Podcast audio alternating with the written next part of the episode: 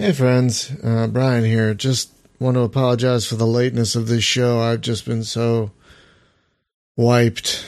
Um, I also want to apologize because we had some really strange technical issues uh, when we recorded this one with the internet. Uh, Discord was cutting out. OBS was having problems.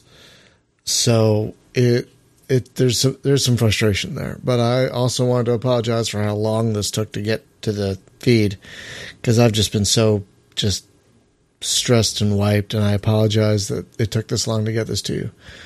Uh, but I want to thank you all for subscribing, and I hope you enjoy the show. And we'll see you this coming week. Bye bye.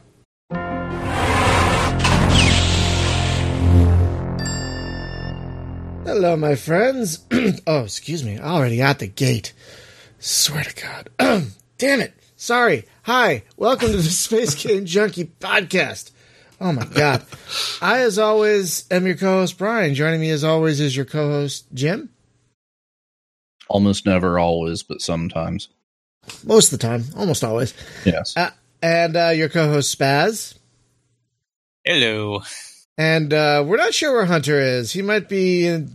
We're, uh, we're guessing he's marked as playing Eve Online right now, so I bet you he's in some kind of deep fleet op or wormhole that he can't leave. With the Something- ambassador. something like that, like some giant fleet, some giant fleet battle around.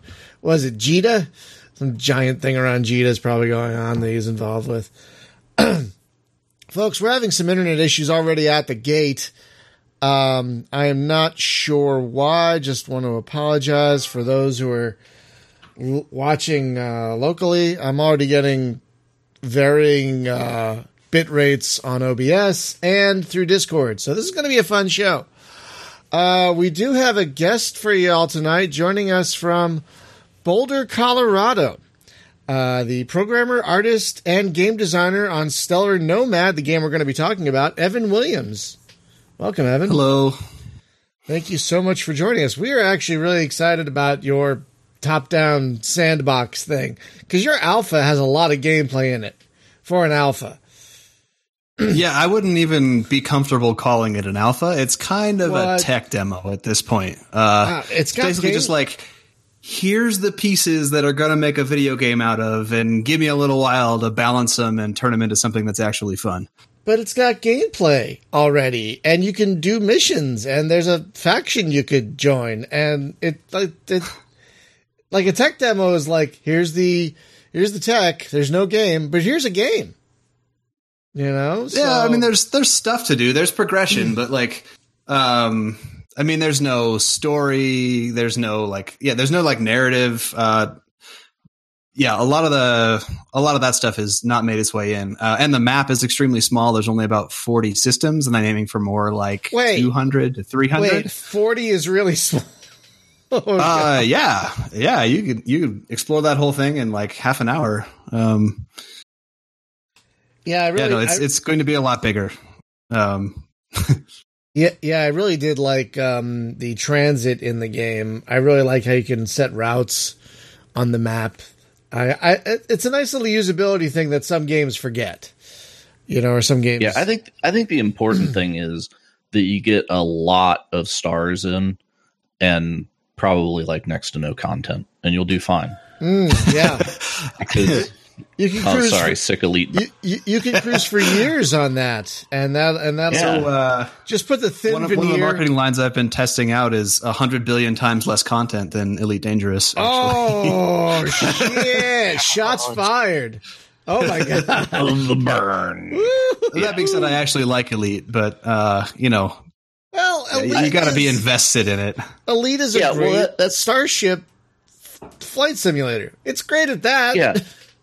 It, it's like we like it. We just wish that it was There was something to do? engaging. Yeah. Well, I mean, it's like Thargoids, right? They're there if you so choose to go hunt Do them they do anything? There's a lot of content, but you got to go hunt it down. Yeah, they'll attack you, but it, Oh. but it's a thing. Like, hey, there's a there's a point in space, and if you want to go fight a Thargoid, you know, go to the amusement park. Oh, kind of thing. jeez. I, I, yeah, one I of got- my Good. sorry, sorry, I'm keep stepping on everybody's toes. Uh, one of like the like design philosophies behind this game was like I want to have lots of content in the game, but I'm not going to shove it all in your face. It's mostly just there to be discovered, and I want you to sort of like give you enough to figure out how to get around and then kind of figure out the rest of the world as you go. Can we coin the term content facial? Uh, Um, no. go ahead and could you define that for me, or do I need to uh, go to yeah, Urban you got to be a little clear about that, Jim. Uh, because you know, don't get don't get don't get your content in my eye. You know, we don't want to we don't want to we don't want to go DLC shot. that that route. You know, we got to be careful. Uh, Yeah. I mean, this game isn't being Don't- made don't in the get San hit- Fernando Don't get hit by the microtransaction shots. but oh, God. anyway, Yeah, wow, already right? Like, uh, so, we're, so we're- this is going to be an Epic Store exclusive then? Is that what you're saying? we are All right, we're just going to get all the feisty- bats out of the cage. we're a right feisty beginning. bunch tonight, y'all. We are. Yeah, let's no, let's just hit all the be- let's hit all the beats. Uh, Epic Store exclusive, microtransaction driven. Um, day one yeah, DLC. none of those things. None of those things. Uh, it'll be on Steam, but mostly to reach a larger audience. But I also plan to have a DRM free version that's on itch for the same price. So you pick your poison. Nice, Cool. I Uh, like itch more and more. Itch is Um, great.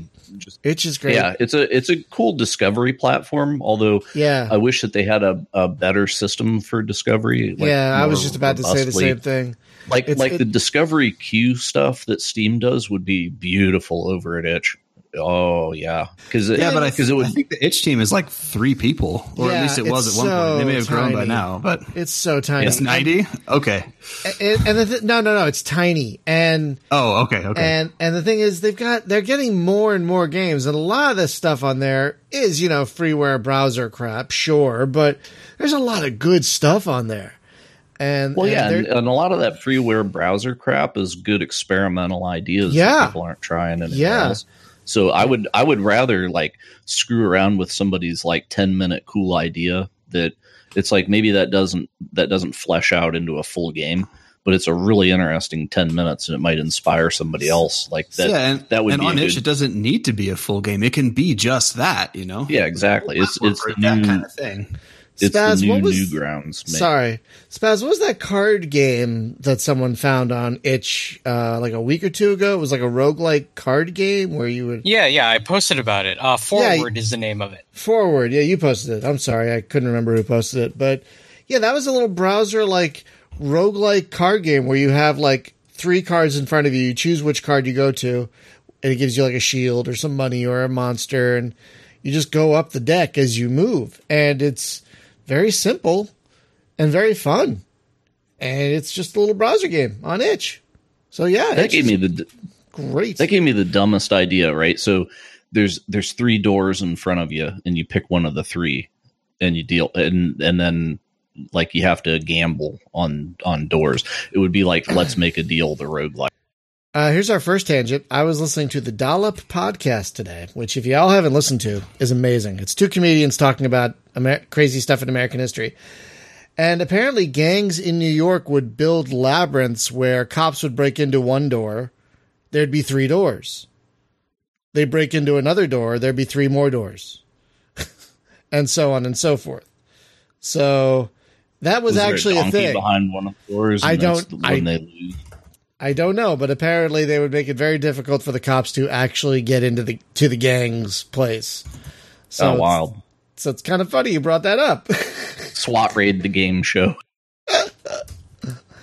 anyway, back to Stellar Door Kicker is Nomad. a home game. Kick Lean, all the doors. lean into the tangents. That's exactly right. That should be our subtitle. Space King. God, I haven't I haven't had a good belly laugh on this show in a while, and we're we're killing it. So lead into the tangents. we have to talk about this game eventually, but yeah.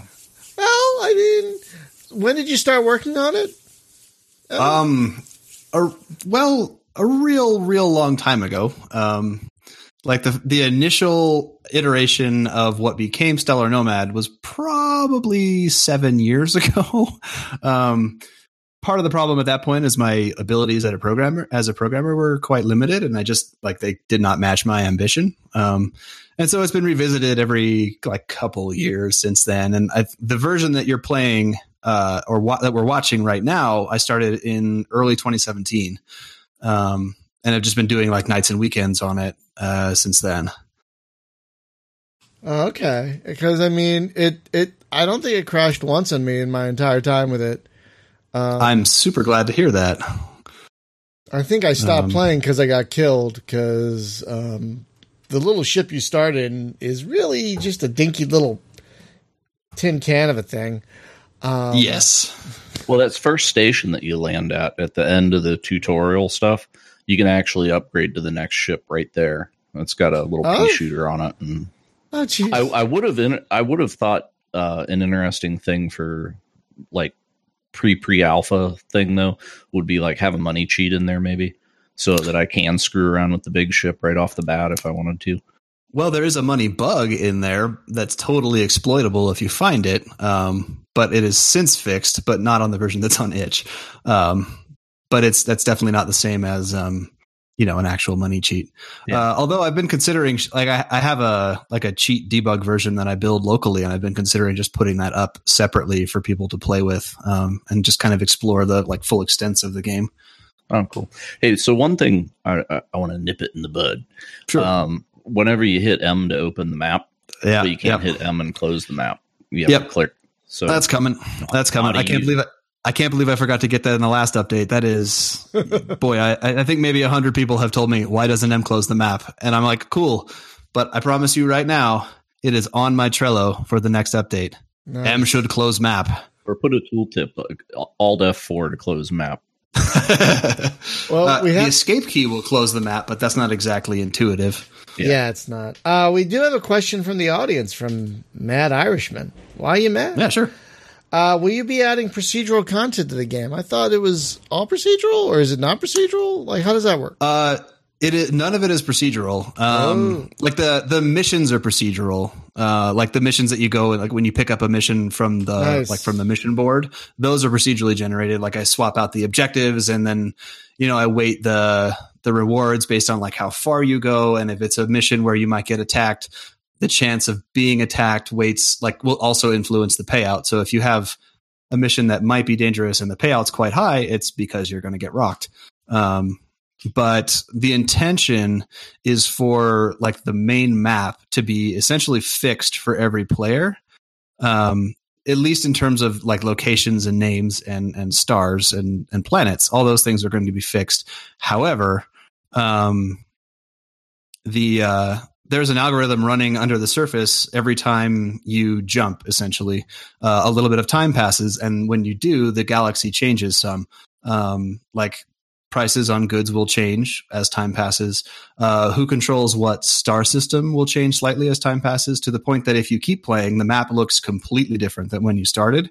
And if my design functions correctly, it will never roll quite the same way twice for any one playthrough. Um, and so you might get like a completely different layout uh, as time goes on in your game if you choose not to participate in the uh, in like the conquest or the the economy or whatever. Like things will just change on their own.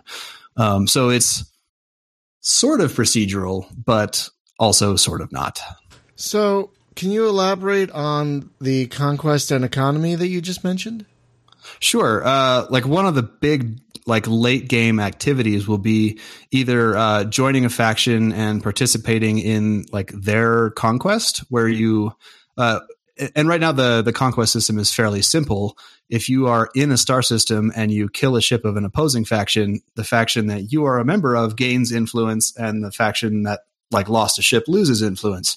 And so if you go to a system and you have a successful battle, um, your faction gains some influence to the point that it can the the ownership of that system can switch hands while you're there uh, because of your activities.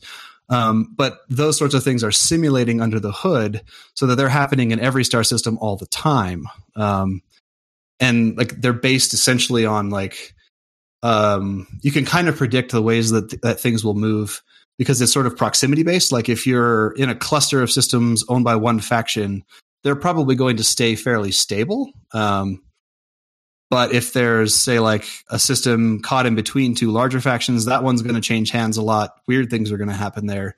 And then that can create an imbalance in those two previously stable areas. And they, they can also start to change pretty quickly. Um, if that doesn't make sense, feel, feel free to ask me for some clarification. But no, it sounds a lot like Space Rangers, um, which is a good thing. Uh, it sounds like there's a kind of a simulation going on under the hood that you know helps determine you know ownership and influence and things like that, which is yeah, awesome. yeah, and the um, and it's all keyed to like so so part of the fiction of the game is that like have you guys read? Um, I assume you probably are familiar with um, Ender's Game and maybe some of the the much weirder sequels. Um, anyway, it's yeah. it's like the the lore is centered around the idea that uh, like light speed or faster than light speed travel takes time. Um, and so like every time you jump, you're paying your crew a certain amount of money. What you're paying them for is for the time that they just lost. Like they their family and friends back on a planet somewhere just got a little bit older and they just jumped and it for them experienced it in a moment um, and so the like the amount of time that passes when you jump directly drives um, a lot of other things in the game including conquest like it, it's basically a multiplier for you know this thing happened while you were in, in FTL at traveling at FTL speeds, uh, and it's multiplied by this much because you were at FTL for this long. Uh, if if that makes some sense. Um, so like a lot of the lore and a lot of other sense. center around sense. that. Like yeah, it's it not makes... like hard sciency or realistic necessarily, but just gives a nod to that idea. No, that makes total sense. Um, that was one of the things I liked the later, probably one of the only things I like the later Ender's game.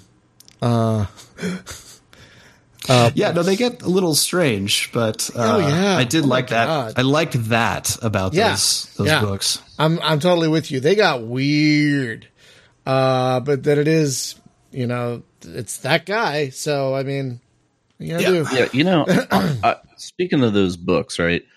Speaker for the Dead, I thought was the best of them because it had that was a, the last one I read. Really yeah. weird shit in the planet, but the whole concept of that planet and what was going on was really interesting.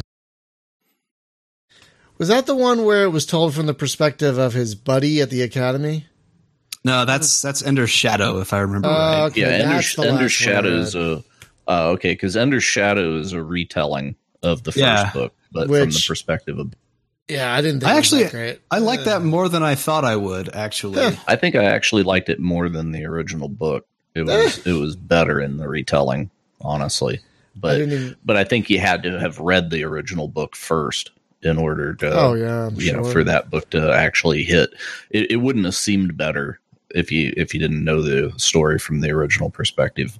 But Speaker for the Dead was pretty damn cool. Uh, I, I, remember like the they had um, they were trying to figure the ecosystem of the planet out, right? And and it was like so everything was sharing genetics with each other. So it was like the deer would walk in the grass and then the grass would actually like fertilize the deer. You know, it's it's like rubbing on its belly and it's you know gets the deer pregnant kind of thing, and and it's like wow, what a what a weird ass ecosystem, completely alien, very inventive. Right. I I don't even remember that one. I think I read it. I don't know. I, am trying to remember what the last one was that I read. so long I'm, ago. Yeah, it was several years ago before, that I read any of them. Although I read Ender's Game, I kind of reread that every year or so, probably. Yeah, I was not huge on the movie. I mean, the yeah. no, no. Um, I didn't even. Although I got to see that one for free, so it, it, was still maybe not worth the time. But damn, just got it for free. watch it for. I run into movies like that. Like, what was it I watched the other day? we couldn't even finish Star Trek Nemesis. We had never seen it. And uh, oh boy, no, that one that's the one that killed the franchise. Like yeah, that's that's yeah. why there weren't any Star Trek movies for a while. We got like 20 30 minutes in and then we just were like, nope, we're done. There's not enough wine yeah, in the, the world.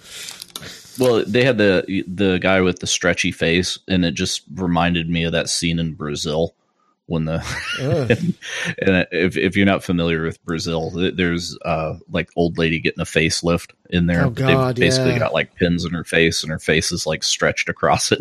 and, and I was just like, wow, this is like a rip off of Brazil. I'm out. Good lord. Yeah, no, that movie was yeah.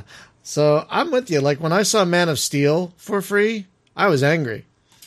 I like I got I got drunk off wine. I got like really tipsy, and I was still mad. I was like, I want my time back. I paid nothing Hey, for this, but I want my time back. Anyway, S- Since we're movie talking, right? uh huh, I'm not going to talk about Star Wars, but uh huh. Star Palpatine's back, y'all. Um, yeah. I haven't seen the trailer. Shh. Oh, it's Ah. sorry. I haven't seen the trailer. It's okay. Yeah. It's just like at the end, it's got Palpatine's laugh, but on Kevin Smith's podcast, the, the guy that co-hosts with him was funny as hell. He's like, "Uh, "Why is the Joker laughing at the end?" He's like, "Because because Mark Hamill's like, my name's in the title, bitch." I was like, "Yay!"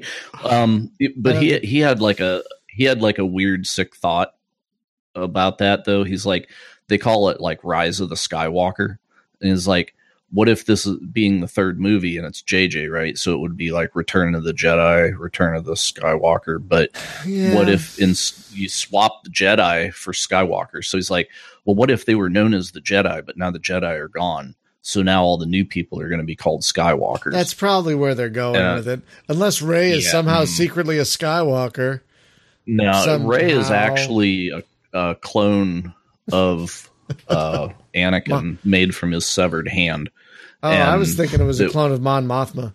That's what I was. No, thinking. dude, I've been I, like the the internet like conspiracy theory Star Wars factory is in full tilt, and I've been Oh reading well, celebration I'm just, happened. Of course they I are. I know, but I'm reading like all these like ridiculous fan theories, Oh, and and it's like you know like all the Snoke theories are back, and I, God, I miss Snoke theories. That that was great.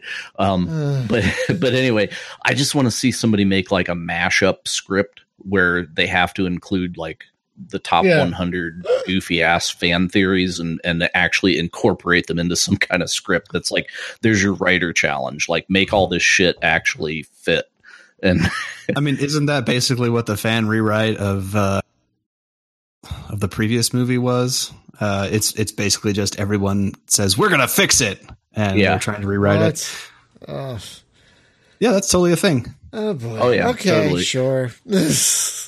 but anyway you know actual good movie actual good movie that i saw this weekend is battle angel alita oh, holy shit I thought you were going to say Hellboy no- for a second. No, I, I I saw like Hellboy's out, and I'm like, what? So I didn't even know they were doing a remake of that thing. S- It looks bad. right under my radar. I'm going to go see it. But- it looks bad. It looks real bad. Dude, ba- Battle plan. Angel, like Spaz being the other anime guy here. I'm not really the anime guy, right? Like I've I've seen you know the Battle Angel anime.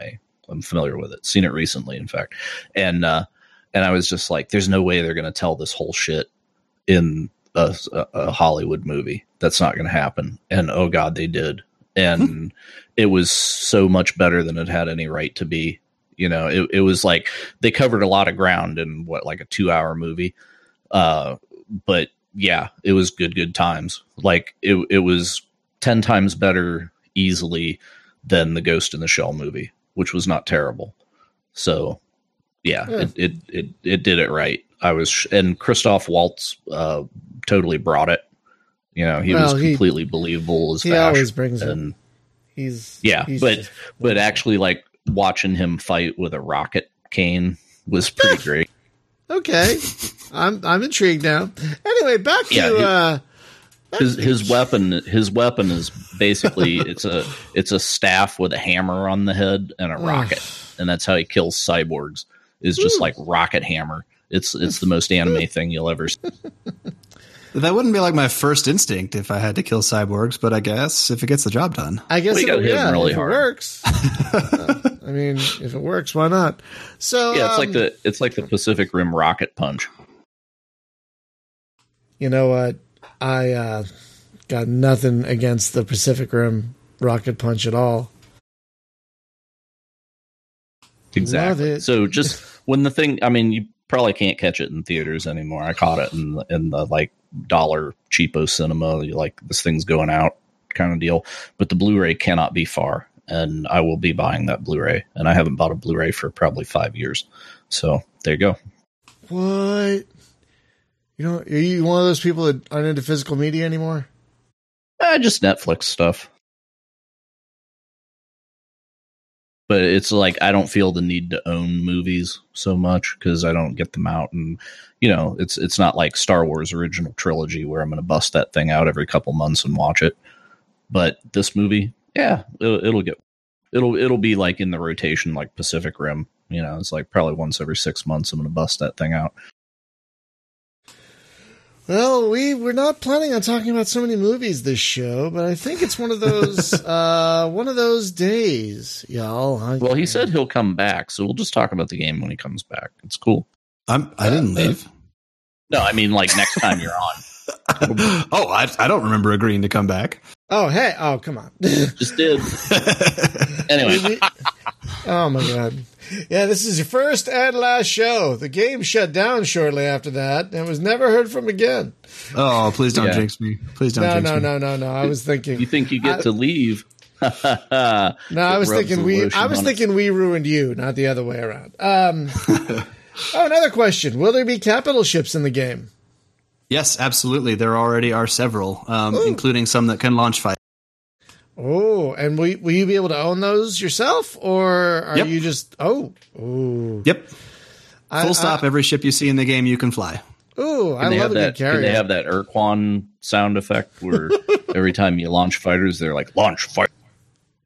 Well, funny you should mention. Uh, I actually what? just brought on a pro sound designer, so I have a whole lot of latitude on what I can do with the audio. So I'm very excited about that. Nice. Yeah. Oh, very cool. Yeah, that, that's one of my day job connections who happens to love space games, and he got all excited about it. So, uh, yeah, he's in. Super cool. So, I have to ask you in general about because this being a top down space game, right? Like, what other top down space games? Like, if, if I said, you know, like, recommend me top down space games similar to yours, what, what's your go to stuff that, that uh, you're kind of basing this from?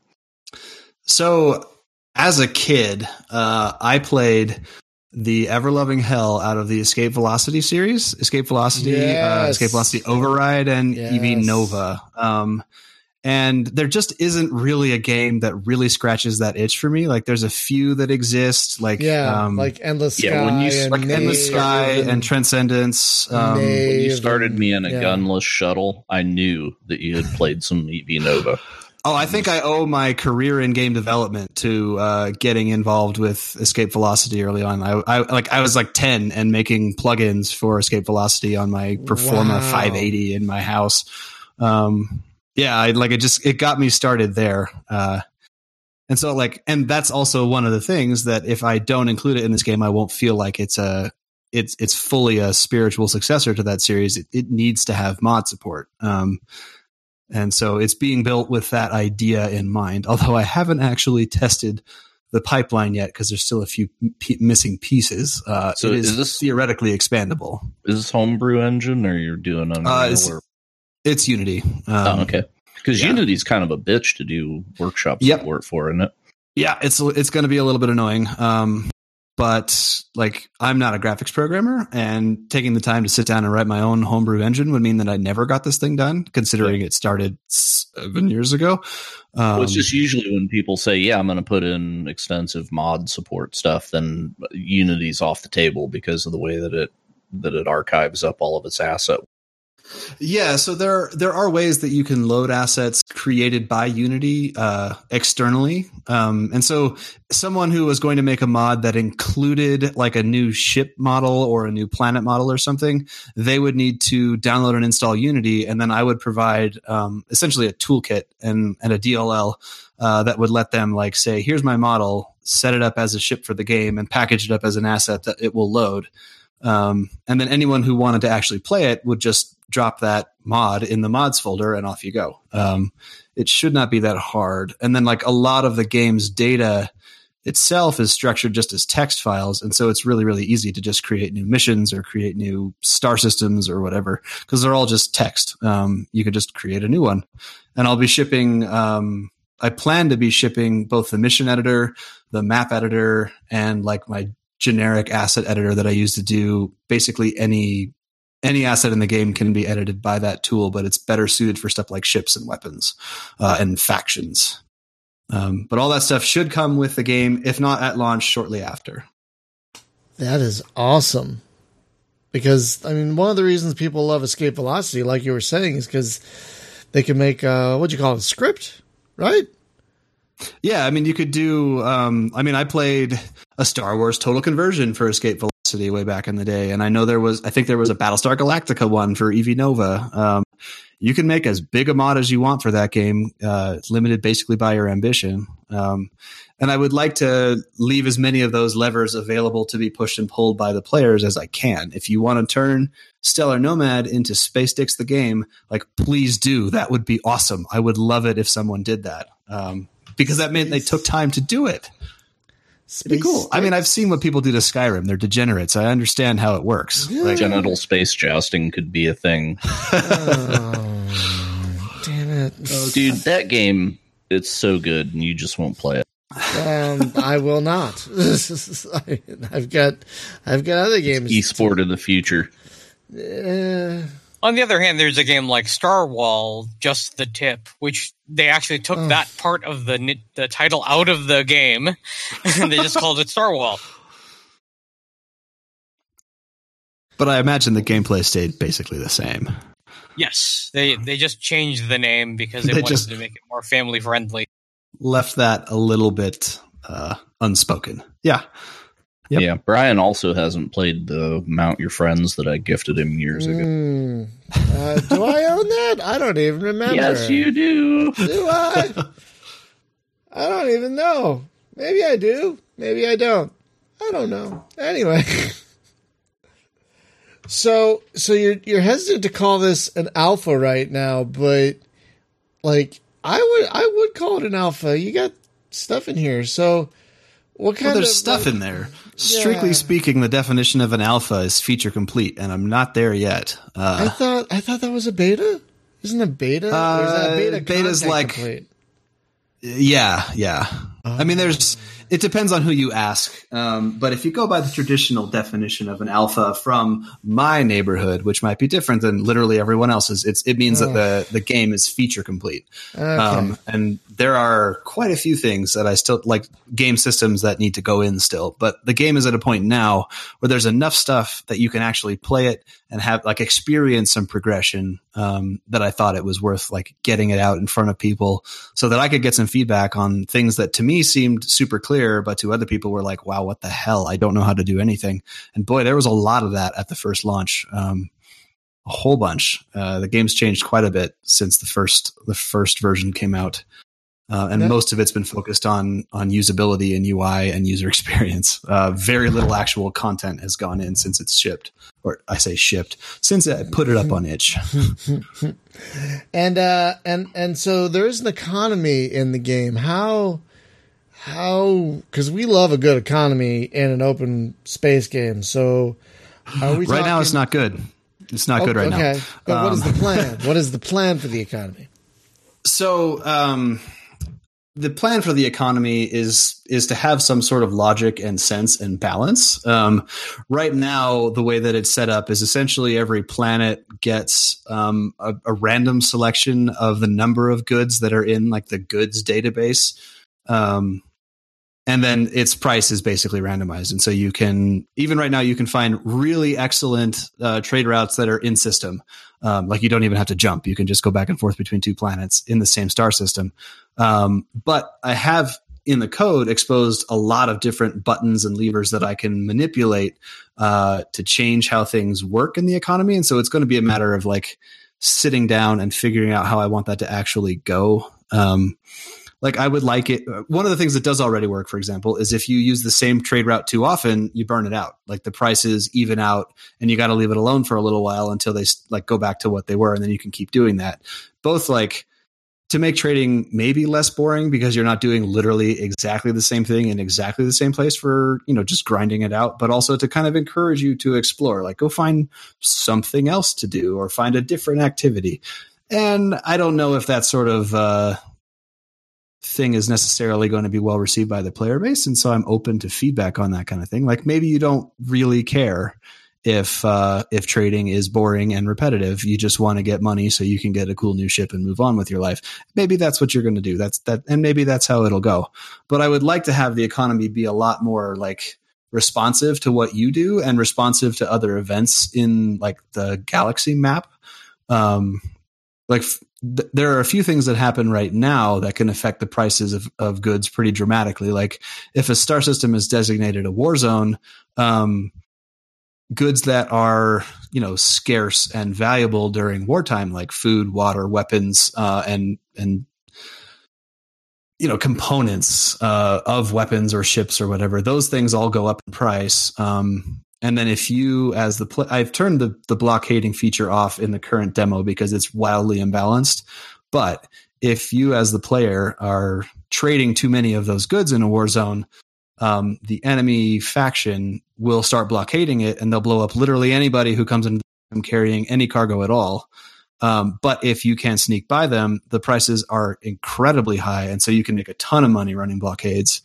Um, so like there's things like that that already affect prices, but that's not really like dynamic in a broad way like I'd like to have, you know, a particular planet has a particular economic specialty. And so, you know, it produces certain goods at a higher rate and those goods are going to be cheaper there. Um, and then, you know, maybe another planet has a different economic specialty. And as a result, it needs lots of those goods, um, but doesn't produce them on its own. So prices there are high. And so I'd like to be able to both like hook all that up. And essentially that's the bones of that kind of system is there um, but it's so uh, imbalanced and kind of random feeling right now, and none of the data is exposed to the players. Like you can't look at a planet and know like, oh, they they focus on producing like food. That's what they do.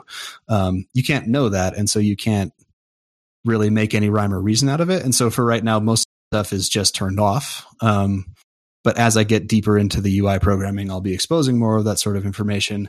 At which point, I'd feel more comfortable turning it on for the players to kind of you know experience it and, and mess with it. Um, and those sorts of things should provide like bigger opportunities to make more money quickly. Um, wow i just talked a really long time. Uh, no that's that okay. that's okay. No, we, we love you, that's one of the reasons we do this is we love how the sausage is made. So, so you're you're talking about how um, players can you know it's like you're free to go do your thing so you're gonna have like mining in there as a trading option as well you know maybe. Um, but in like every game that I've ever played that has it, I hate mining, and so I haven't oh. really gotten around to it. I'm not super interested in it. Um, it's one of those things though. If there's demand, absolutely, I will put it in. If people say we would love to mine space rocks, I'd be like, fine, let's mine some space rocks. We can do that.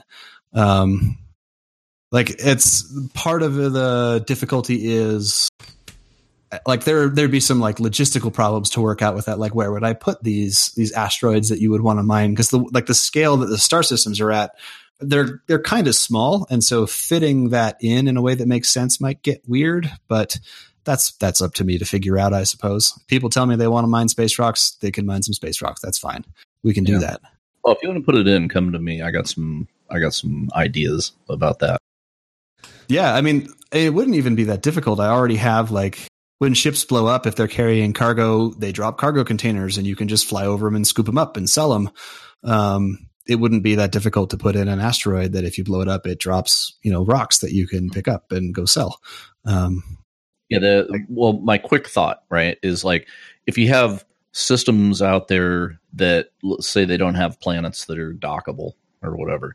Yeah, quite a few is, actually. Uh, yeah, then but you could have an asteroid ring, right? Yeah, and de- depending on you know like what's in the ring. So you have other NPC ships that could be out there mining it, which is your opportunity if you want to go out and just smoke NPC miner ships, you know, uh, kill yeah. them. Yeah. But also, then they would have people that defend them. So it would be kind of a like run in, kill a couple dudes, scoop their cargo, get out, kind of al- almost a piracy, but a but a mine piracy thing. Um, but also, if you go somewhere and there's a mining operation with people that you're not friendly with, you're not going to be mining there because their military is going to run you out, kind of thing. So yeah, it's yeah, like all the things like, that Elite should have done that didn't. As you're saying that, like most of the pieces that you're describing already exist.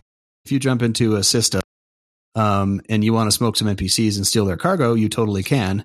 Uh, if they have any buddies in the system that are uh, you know, either f- like that are any kind of warship, like they're a fighter or they're a capital ship, they're going to come after you for doing that. Um, like a lot of that stuff already exists, and like fleets already exist in the game, ships that work together.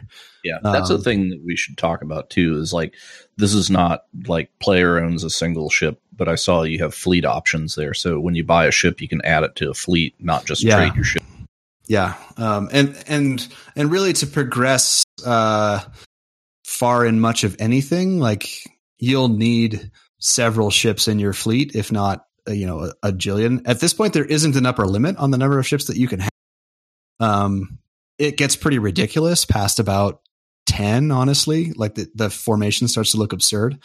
Um, mm but and and for and for for one of the for some reasons I may end up capping the number of ships that you can have uh, in your fleet at once, but it'll be pretty high. Um, so, are like, you going to differentiate what kinds of ships? Like, I need a support ship for this. I need a cargo ship. You know, if if I'm going to haul stuff, um, I could I could tell the cargo ship to pick up all that cargo, and I just fly the fighter, or, um, yeah, stuff like. Um Short answer, yes. Yes. Um, like you can stay in whatever ship you want and add gigantic freighters to your fleet. Uh, and then you can just, like most of the trading and cargo happens planet side right now and not in space.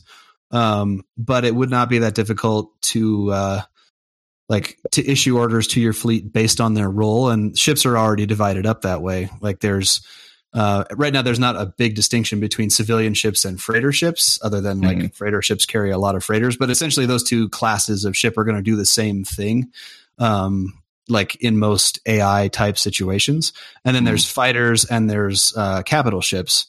Um, and those two classes will also do different things in different circumstances. Like you can't, yeah, like the, so like the AI is already differentiated in a bunch of ways, and it would not be difficult uh, when issuing orders to say like, "Hey, freighters, go do this. Hey, fighters, go attack that. Hey, capital ships, stay right here and keep me alive."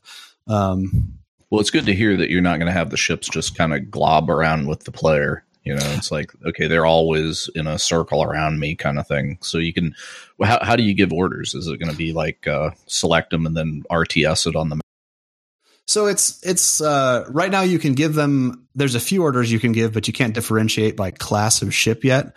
Um, like you can right click and they'll just move to wherever you right clicked and kind of roughly stay in formation. Um, there's like a hold position command to just like stop what you're doing and and stay right where you are. Uh, there's a return to formation command and an attack my target command. And most of like with those things, uh, just those things, you can accomplish most of what you need to. Um, mm but I would really love it if I got into a firefight to be able to tell my freighters, like, get out of here. You're going to get destroyed. And the rest of my ships, please go fight. Um, oh. So th- those are some of the things that I'm going to need to add. Uh, yeah.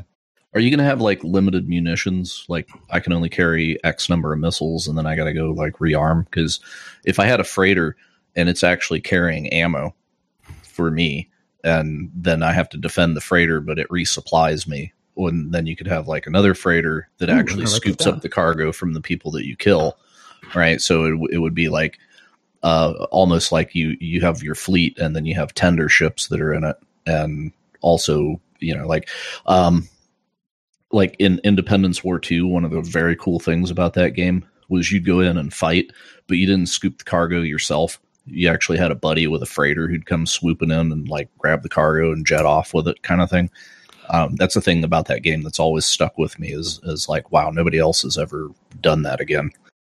No i like that. I like that that gives me some interesting ways to use fleet ships um because right like current strategy right now is if you are trading you should have your freighters in your fleet but otherwise you should dock them and just leave them out of leave them out of it. Mm-hmm. and i feel like having reasons to bring them with you even if you're expecting a firefight is kind of cool. Um and so that, reward. That, yeah, I'm I'm I'm I'm actually writing that down right now. Uh, yeah, see, have you um? Because I, I asked you before about like other games that you'd played, and you said you know Escape Velocity and that. Um, other other games that we've had people on, like there's Endless Sky, which is a really great mm-hmm. game that's very similar to to. I I don't know if he set out to just remake Escape Velocity. It seems like it to me, actually. Yeah, yeah, like it's it's very verbatim escape velocity, and I've like I've I've tried to move the formula forward in some ways and do some things that the just couldn't. Mm. Um, but but yeah, I mean it's it's very similar to that. But I mean, in terms of other games, is that where you were going with that? Yeah, so I'm looking at that. Um, I've played a lot of 3030 Death War. If you haven't, you should. I, I have never even heard of that. Ama- oh God, that's an amazing game. 30 30 uh, Death War. Yeah, it's top down elite and you have the ability to get out of the ship and like walk around in the bars and talk to NPCs and stuff. That's Neat. pretty crazy. And that's it's, done. It's, it's amazing. That's done Lucasfilm style. Uh, yeah, the Lucasfilm adventure game style. Yeah, in oh, fact, really? your guy kind of looks like Indiana Jones. he's got the hat and everything. Yeah, it's really great. Dude, I was crying whenever I walked into the police bar and the the robot from that movie Rotor was standing behind the bar, and, and I had to go on their Discord and just cackle. It was like, I see what you did. I didn't think anybody else had seen that shitty movie, and and it was just like, wow, okay, I'm shocked.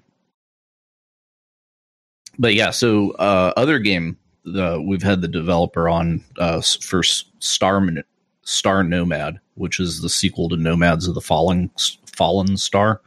Um, Star Nomad uh, also also called Nomad. You might want to consider that, that is an uncomfortably close name. yeah, you should you should name your game Void Nomad and just make it completely unfun. Uh, I'm, I'm probably so many- too far down that path at this point.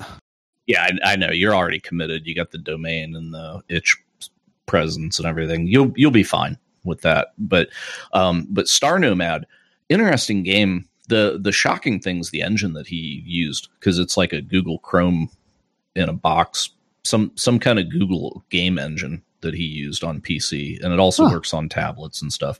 Um, so yeah, I, I didn't even know that that existed until he came on the show. But Star Nomad's a, a similar kind of game to that. Yeah, I'm watching the trailer right now on Steam, and it is uncomfortably yeah, similar style, uncomfortably similar name. Boy, yeah, it's uh, but it, it's neat. Uh, one of the one of the things that's kind of weird about it is the corners of the screen are the jump points in and out. So you you can't really like fly past the jump point. It sort of funnels all the ships into the corner. So there's okay. there's basically like a hard corner to the screen, which is odd design decision, but I got used to it. Um, but he's got a lot of stuff going in there, like background simulation thing, where if you sit and just watch the map, it's like the different stars have politics with each other, and they'll put fleets against each other and blockade each other and do all kinds of stuff. So um, it's it, it's interesting to you know definitely check his game out. Yeah, no, uh, persistent invasion and defense fleets are uh, on my Trello list. Boy, I am going to have to check this out. 99 whole cents, man. I'm going to grab that. Yeah, uh, grab Star Nomad 2. It's by okay. far the better game. It was like he it was a learning adventure making the first one and then he perfected it with Star Nomad, which is like 13 bucks I think. But well worth it. Um so yeah, there's that and then there's uh Oh, I can't think of the name of it. We just had him on, Brian. The top down game. It was uh Star something travel. Star Sector? Yeah, Star Sector. That's it. Yeah, Star Sector is. Uh, are you familiar with Kenshi? Because Star Sector is Kenshi in space. Uh, no. Yeah, so put put Star Sector on your list. That's a, a game. It's got a lot of crew management stuff going on in it. Yeah. Um, you know, because it's like, hey, you find these you find a wreck. Do you want to like investigate the wreck? And it's like, oh, you lose like five crew, but you oh, gain cool. this much cargo. Really big of. ships. Yes, that's awesome. Yeah, he's got a the one mechanic in combat that I find is really cool. Is it's almost like a heat thing, but he calls it flux. So mm-hmm. flux powers your shields, but when you have the shields up, you can't vent the stuff. So if if you have the shields up and you're taking a lot of damage uh, to the shields, they don't break but the heat meter goes up. So eventually yeah. you're just going to overheat and all your crap shuts down. So it, it's kind of like you have to break from combat just to cool off kind of thing. And then like the bigger guns that you shoot, the more heat you build up. And yeah, it's it's very neat some of the stuff that they did there. Oh yeah, I'm actually like I have a similar mechanic to that with my. Uh, so like I have a, a passive stealth system in game right now, and that basically just means if you are currently not detected by anyone, you essentially go into a stealth mode, and you can then get very close to somebody. Um, but you have a heat signature that changes size essentially based on whether or not you're firing your main engines or firing any weapons. And so if your heat, heat signature overlaps their detection range, you're detected. Um, but I'm also intending to include an active stealth mode that you can activate anywhere. And it would use some of the exact same ideas where like in active stealth, the idea would be like you are retaining all of your heat. You are not venting any of it so that you're not mm. detected. Um, but that will drain your shields the longer you keep it up. Uh, and so it, it would have that sort of balance of like yeah you can sneak in however um, okay. you're going to be at a disadvantage when you when you jump out of stealth oh neat so if you took a game that's kind of like these and you you make it like turn-based combat right mm-hmm. and then the uh the npc no the the npc dialogue stuff that's outside of combat is super mm-hmm. deep conversation trees it's almost like a visual novel but mm-hmm. a lot of it's randomly generated. Some of it is story stuff. And then you have crew management stuff that's like Darkest Dungeon. Okay, cool. Right. right? So that's that is uh, Star Traders Frontiers, which is the Trese brothers who are in the dev chat. So if you if you talk to those guys, that thing, dude, I don't know how they update. They they put out like five updates a day. I don't know what the hell like between us having them on and having them on again later in the year, they had a hundred updates out. And it was like, what the hell are you guys doing? Wow.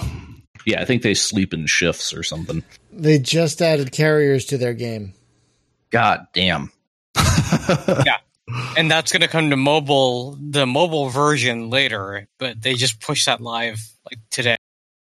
Yeah. Yeah. And that, that game does like it's all the things. Like just check every box you can think of. It's going on. And plus plus all the like deep visual novel conversation text adventure crap. And yeah, it's ridiculous. It's very, very different from what you're doing because it's it's not uh like a asteroids you know kind of flight model thing yeah uh, yeah it's more map movement and then you see it you, you, know you see another ship and it's almost like final fantasy but that's cool Right. Yeah, no, that actually that does look really cool. I have some research to do. There are certainly yeah. some good ideas that could be mined. Yeah, that one looks amazing. Actually, how have I not heard of these? Because it's not like I haven't been digging into games that are similar or you know, might there share are, or overlap some ideas with mine. But one of one of the things about the space game resurgence is that a majority of the space games that have come out in the last seven or eight years since it began have been top down space games, whether it's your Drox operatives, your Void expanses, your uh, oh god, what else? Thirty thirty Spaz. Death Wars Spaz one and two. Yes. Oh god, there's oh Spaz two is is in 3D, I believe, or at least. Oh god, it is. You're right, but Spaz yeah. one is yeah. it's even VR, isn't it? Boss Constructor, Reassembly. Uh, what was that one where you had to build a ship but not build it too good because someone they were going to steal it and you had to fight it? Defect. Defect. Yeah, thank defect. you. Uh, and then uh, what? What's uh, Nexus something? I can't even keep track. Hold on, I gotta look. I gotta look. Nexus the Jupiter incident. No, not Nexus. No, no, no. The other one. In, yeah, the the other one, like freaking game of the year, and it's only an alpha. That one. Cosmoteer. No, it's like uh, no Starcom Nexus. yeah, Starcom Nexus. I was thinking Star mm. something Nexus. Oh yeah. right, yeah. So Starcom Nexus. Very Starflighty. Absolutely put on your investigate. Very Starflighty, yeah. Yeah, Starcom Nexus bridges that that weird ground between being like a just a top down, uh, you know, escape velocity kind of game, and then it also is the like oh, and you build your ship you know blocks you snap together Lego ship thing. Yeah. But it's not a it, but it's not like fast action bunch of parts flying off your ship like a lot of the block ship stuff is. Yeah, it, it's more slow. It's it's very much like like playing a, a uh, tactical space combat thing, but it also has a ship you can construct yourself. But yeah, Yeah, the, my my my message to him when he was on here after having played like I don't know ten hours of his game, that it, it was like it's it was really short, right? But I played it through like four or five times because I was just kind of sucking all the design decisions that he did out, and it's that's my description of the game is is it's like a textbook of correct choices Hmm. whenever he was designing things like where where do you put your jump points you know how how far do you want the player to have to fly without a quick travel stuff like that it's it's just like he's just on the money with all that stuff it's like a classroom in design for that Yeah, well, that just went on the list too. Although I've I have seen this one before, I've just never played it. Um, some of that just owing to time. And, and please don't think we're trying to like say these games are better or or whatever. oh no, God no, We're- not at all. Good, good. Uh, good. I mean, Yeah. they probably are right now. Let's be honest, but I think that there's Right. a lot of good stuff there. Yeah. there- well the thing it's like you take a bunch of people that were all inspired you know same point of origin right is is like escape velocity nova right like all these people Yeah. played that or something very similar and then said okay i'm going to put my own spin on that and and it's like a shotgun of creativity you you get different implementations of the same kind of ideas and you see how like 20 different people did the same thing differently and yeah and and it's just that's why i find that genre very interesting is because it's people solving the same problem with very different solutions Yep. Well, and it's it's also people focusing on like the bits that they either wished were there or you know that they really liked and wanted to expand on, like kind of both things. Um, and that's cool to see too. Just like like you said, knowing that we all kind of have that same DNA. Yeah, and uh, it- and see, there's like, definitely which things in- we got into. and there, there's space in the room for this game too you know Yeah. that's the beauty of this Yeah, there, there. I mean, there's never enough time or you know room for. I mean, there's we always could use more space games, and there's never a lack of room for more good ideas and more good games. I mean, we had such a dearth for so long, you know, that like Yeah. yeah, we're there are a lot now, but like I have a feeling we're gonna need them for the next time. I mean, I feel a like it was like dearth, you know? Free Space Two, it was basically. basically nothing. It was Free Space 2, and then a couple years after that, it was I War 2. And then a year after that, it was Freelancer. And Oh, that's right. God, I loved Freelancer. Right. And then just a bunch of European games for like. bunch bunch of Eastern, like Star. Is that as dismissive as it sounds? no, no, no. Well, in some cases, yes. I mean, for. yeah like if you're talking about Parkan that's crap Hey, but- hey, hey, hey, hey, hey, hey, hey, hey. I sorry, I had to bring that up. I saw you Hey. and Hunter talking about Parkan like how 2 is overjoyed fan- you were that it just came on Steam or God, uh, GOG, God, rather. Yeah, Parkin Two is fantastic, but uh, for every uh, for every Space Rangers, there's a Tomorrow War and a Dark Sector and a and a what, Star what the- Wolves. Star. No, yeah, they weren't they weren't bad, No, but Star Wolves were all right. what, what It's okay. that I just can't take the voice acting in it. Dark Star One. Well, that's where- different. Oh man, Dark voice Star acting is one of those things. If you can't do it well, don't do it. Yeah, Like, exactly. Yeah. Don't do it Don't at all. do it. like like those Star Wars games, man. I don't know if you've heard the voice acting, but it is very, very English is our third language uh, voice acting, and I, I can't blame them. You know, they worked with what they had. At least we had something coming out for a little while here and there. Um, but Like your That's gonna happen again. Very strong. yeah, it's gonna happen again. There's gonna be another dearth, you know. So in a way, Yeah. it's good we're getting all this stuff because we're gonna need it Yeah. for the next drought.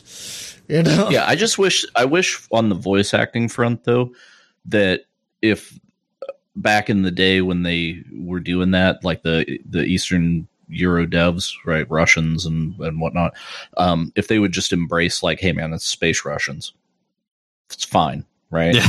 like just you know, like if Sean Connery can do a Russian accent, like the native guys can get away with it. You know, it's a it's like I can totally take that. Like don't don't try to sound you know Western or whatever. Just no, just be space Russians. Do it. Yep. No, I can see that. Yeah, build that right into the lore. Yeah, I think I think that's one thing that Rebel Galaxy and Rebel Galaxy Outlaw is going to have for it is that the the main guy is also a professional, uh, like he reads audiobooks and stuff professionally. Mm. So Yeah, you you know, Oh man, I love like- Rebel Galaxy. I played. They so got much- Oh yeah, they got a lot of voice actors for this thing, but Travis does a, a sizable number of characters. Yeah. Uh, did you see? He's got his wife doing the the bitch and Betty in the cockpit. is that, That his girl's wife? got a voice on her too. Yeah, Is that his wife? Oh That's what man, he said in the stream. I was like, really? Oh, wow. man. I, you know, I wonder if they met like in voice acting school or I don't know. But Oh, um, anyways, uh, yeah, super talented, very small team, right? But but they got the talent. I can relate. Yeah, they got the talent of, of Five people, that's people huge. in Five.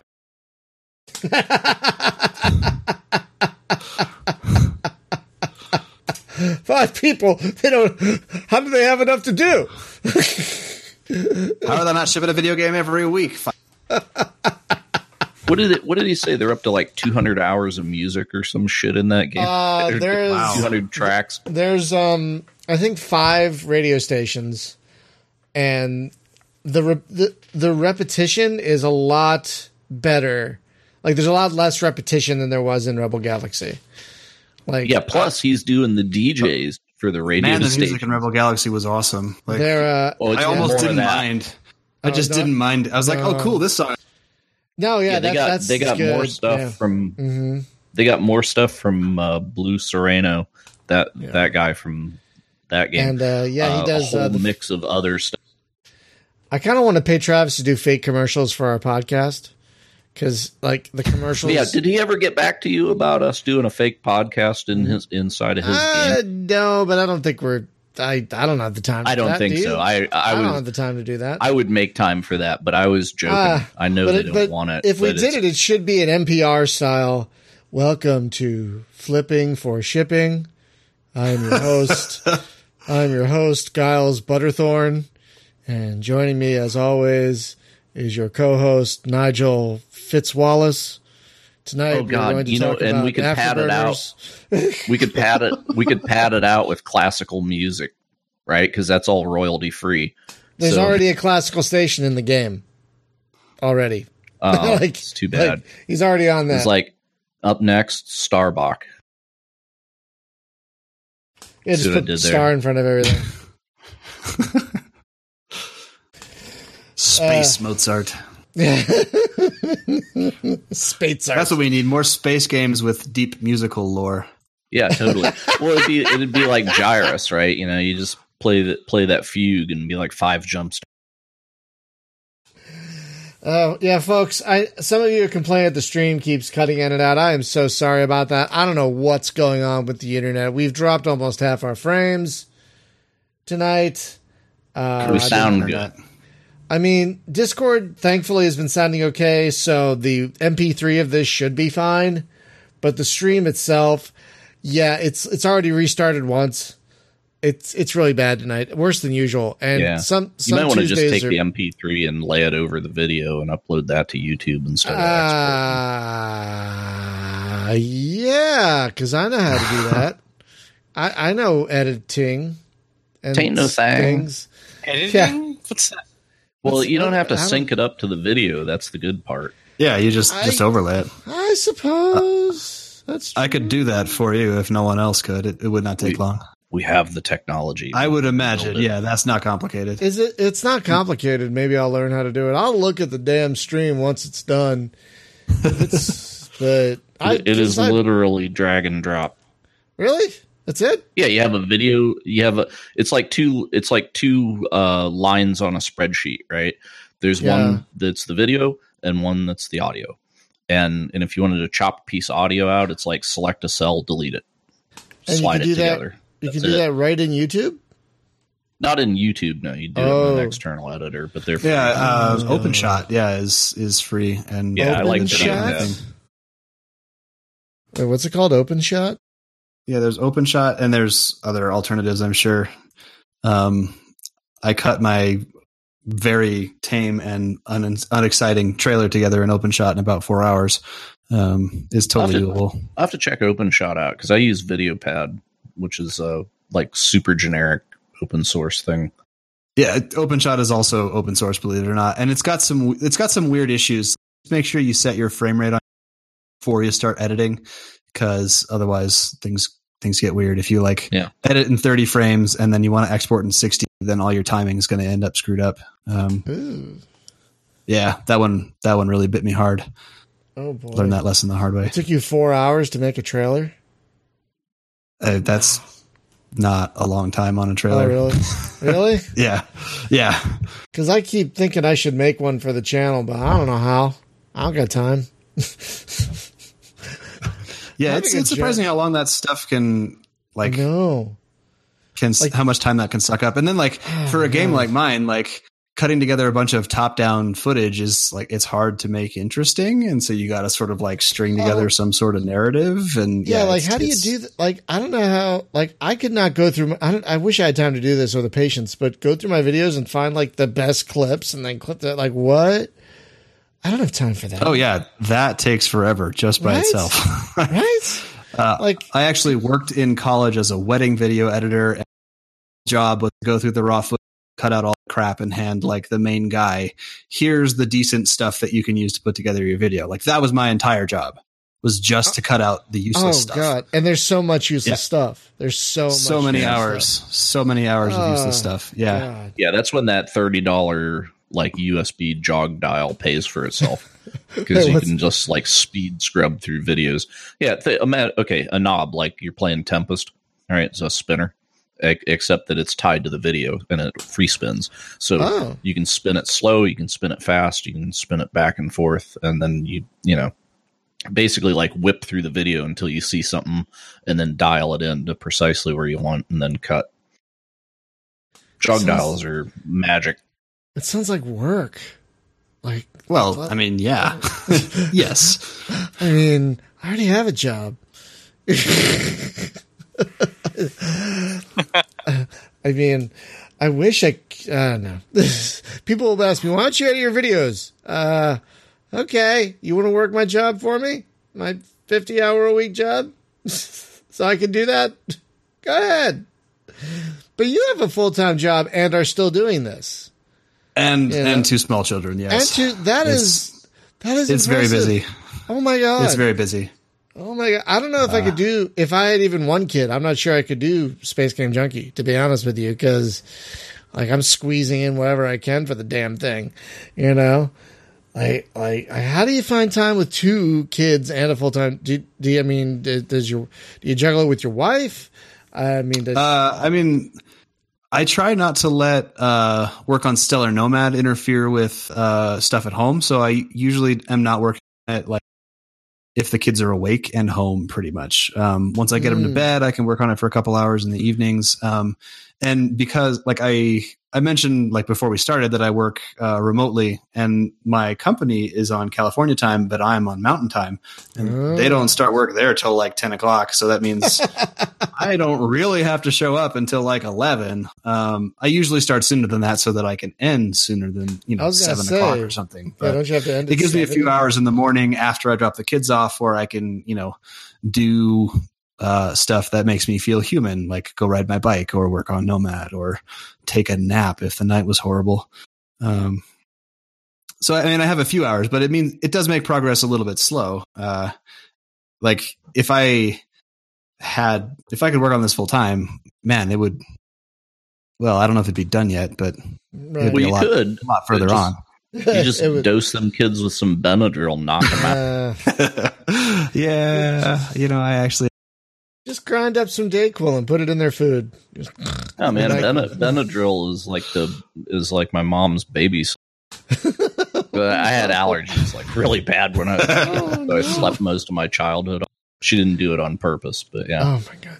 You know what though? I think uh, in the days like these days of early access and all this transparent development, I don't know if you were into this, but I I mean there are a lot of entitled gamers you know out there still. We want it now, now, now. But I I'm seeing a lot on Steam forums and whatnot that gamers, if you're like open about that sort of thing, they are more patient.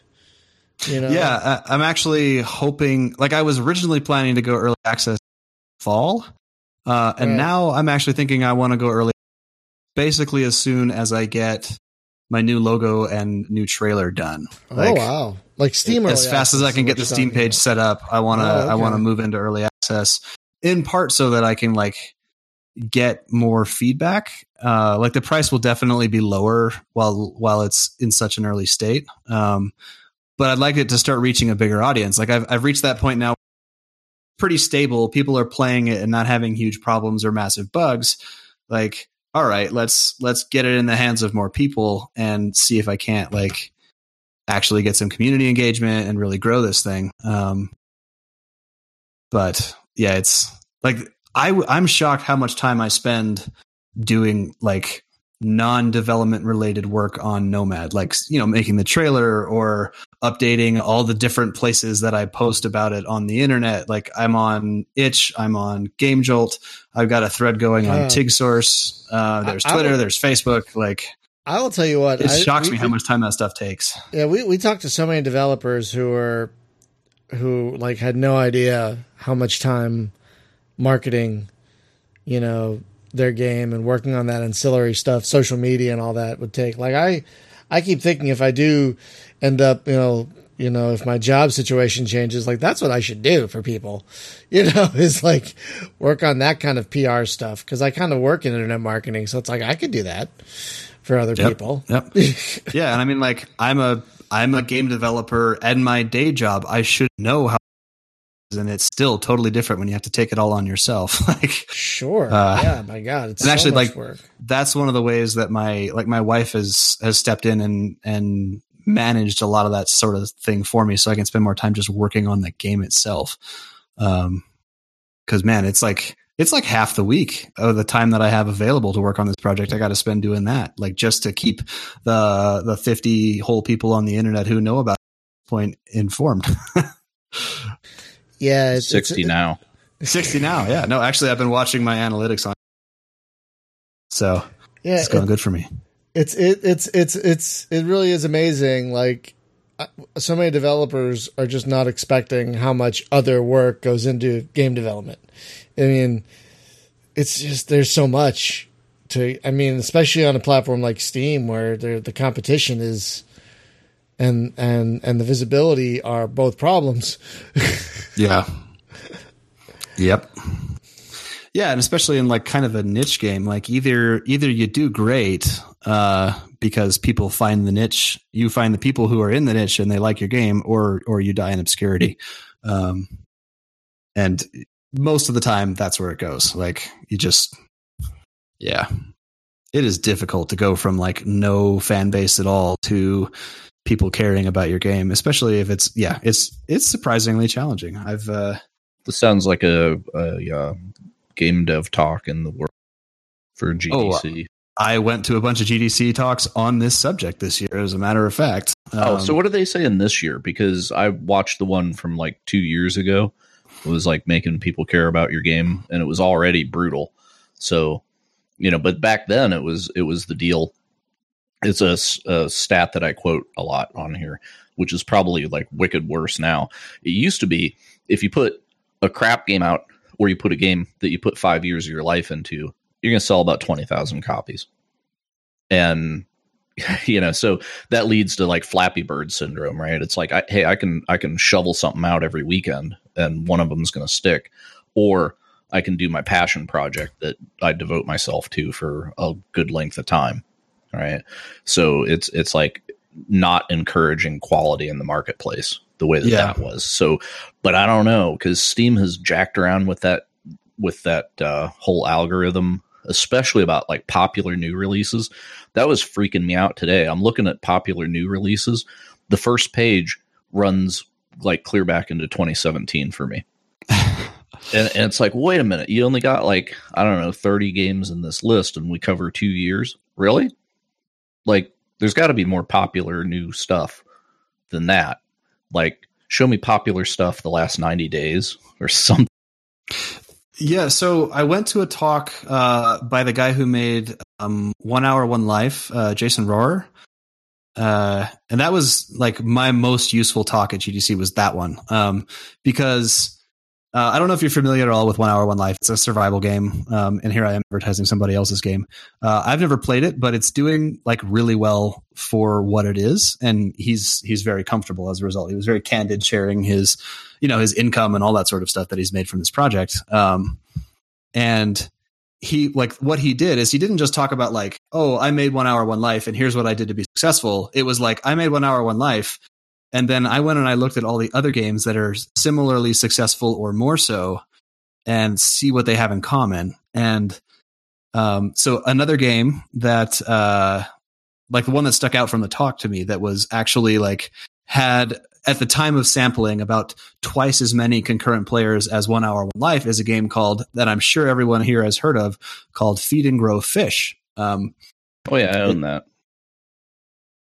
Are, are you joking? It, no, or, I don't know. Okay. Okay. Yeah. So that game makes a lot of money. Um, and uh, it's not like is that is that one of Jason's as well? Uh, no, it is not. Um, oh, okay. It's just another game that's sort of like similarly uh, popular to One Hour One Life, and so he was looking at like other games that have similar concurrency rates on Steam, and like what do they have in common? And it seems to be one of the big threads is what he calls infinite situation generators, where like you can sit down and play this game and something that could happen to you that's never happened to anyone else who's ever played it before, including the guy who makes it. Um, so sandboxy kind of games, uh, like are tending to do better on Steam and they don't necessarily do like explosively well, like some of the really big stuff. Um, but they do well enough that they like they can do well enough to be totally worth the effort. Um, and it also made me think about like different ways that like different audiences I could be trying to tap into. Um, because I'm thinking like I'm making a space game. I should be targeting people who like space games, which is a reasonable assumption. But also, what about people who like Far Cry? Um, it's there's actually some similarities. Like there's a sandbox, weird stuff can happen kind of out of nowhere um, they might like it, or you know, the Skyrim community might get into it because you know, as open world, there's going to be a narrative um, that you can either play or ignore, uh, yeah. and there's mod support. Like there's like, crossover there that I hadn't thought about. Yeah, it sounds like Freeman. Actually, the I forget what the full title is.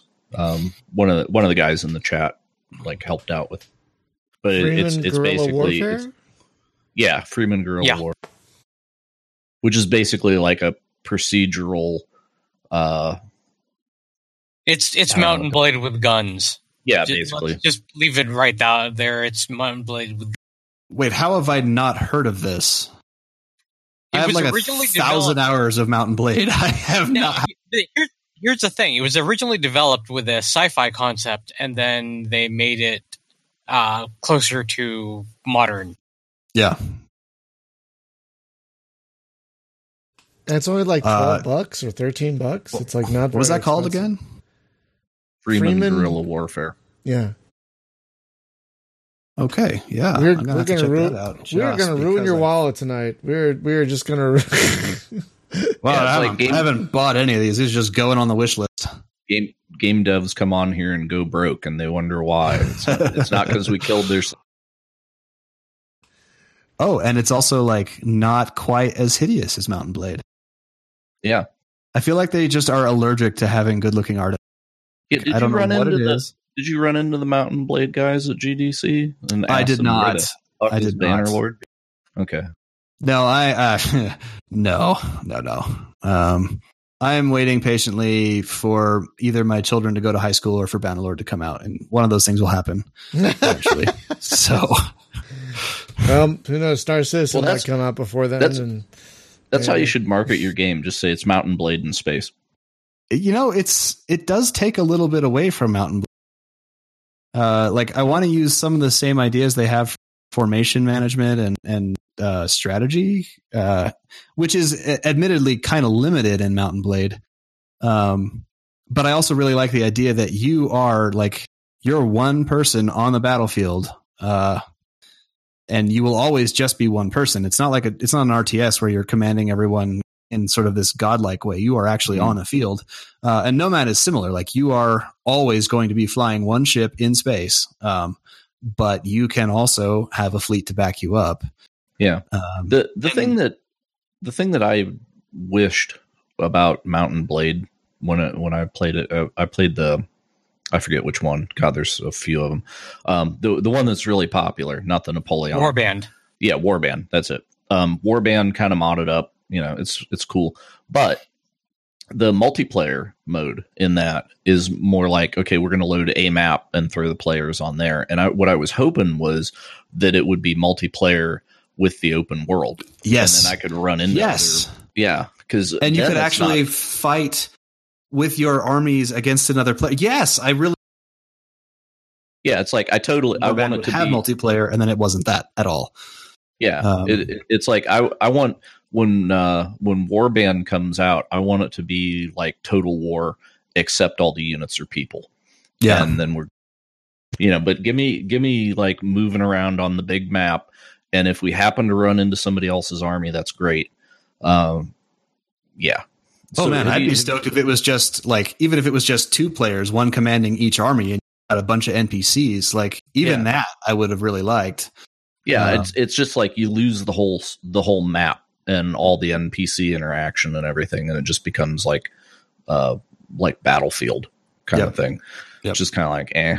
But yeah, I mean it's fun in its own way. But you know, did you did you ever play um the War of the Roses, which was a derivative thing from Mount & Blade? But it, no. it was multiplayer only. Yeah, it's unfortunately dead now. Um, but it was like a Mount & Blade kind of thing. And yeah. the problem that they ran into is like whenever you go into that game, it would be like people would load up the uh, the like arena map, and then it's just like, well, it's just joust in the arena. But the actual game was um, what's what's that other medieval FPS? Uh, chivalry. Yeah, chivalry. Okay, sure. So imagine chivalry with a bigger map and complex objectives, right? Mm-hmm. So so it might be like a five step thing to bust down the drawbridge, get in the castle, do whatever, right? So it's it's almost like uh, in the battlefield games with rush mode, where you know it's it's like the spawn point and the uh, objectives like push back and forth across yeah, the yeah. map as things go on. Much more complicated than chivalry and it had the Mount & Blade combat in it, which is yeah. better than chivalry. So chivalry, it's cool, but it's kind of twitch. You know, it's it's the it's like Doom compared to the to that. Um, but this was really super cool the way that they did it, and unfortunately, the community just didn't really stick to it. The you know it maybe it was like too slow, too complicated for what what it was trying to do, but I really enjoyed it. Um, but Gloria Victis might interest you. Uh, it's still very early alpha, that they're doing there, but it's three armies on the map. And it's got a little bit of a town building thing, like you have to go out and chop wood and actually build your your fortress and your town and stuff. Right? There's an economy of that, and then you go out and raid the other kingdom, and you know, but it's it's all humans basically. The, there's NPCs to kill, but I think the like everybody that you're going to fight is going to be Gloria. Yeah, so uh, Brian just put a thing in the chat for Gloria Victis. Yeah, I wouldn't percent off on Steam right now. Yeah, it's worth it at that price. Full price, eh, it's too early, but yeah, it's it's kind of neat. Um, and then there's there's like boss fight stuff. Like I saw some people fighting a giant up in the hills and that. So yeah, there's some weird stuff in there. Oh, my wish list is growing. Yay. And I have a hard time not buying this one right now because it's on sale. Hey. Yeah, I, I, would say if watch a video of it, and if it and if it sticks to you, then grab.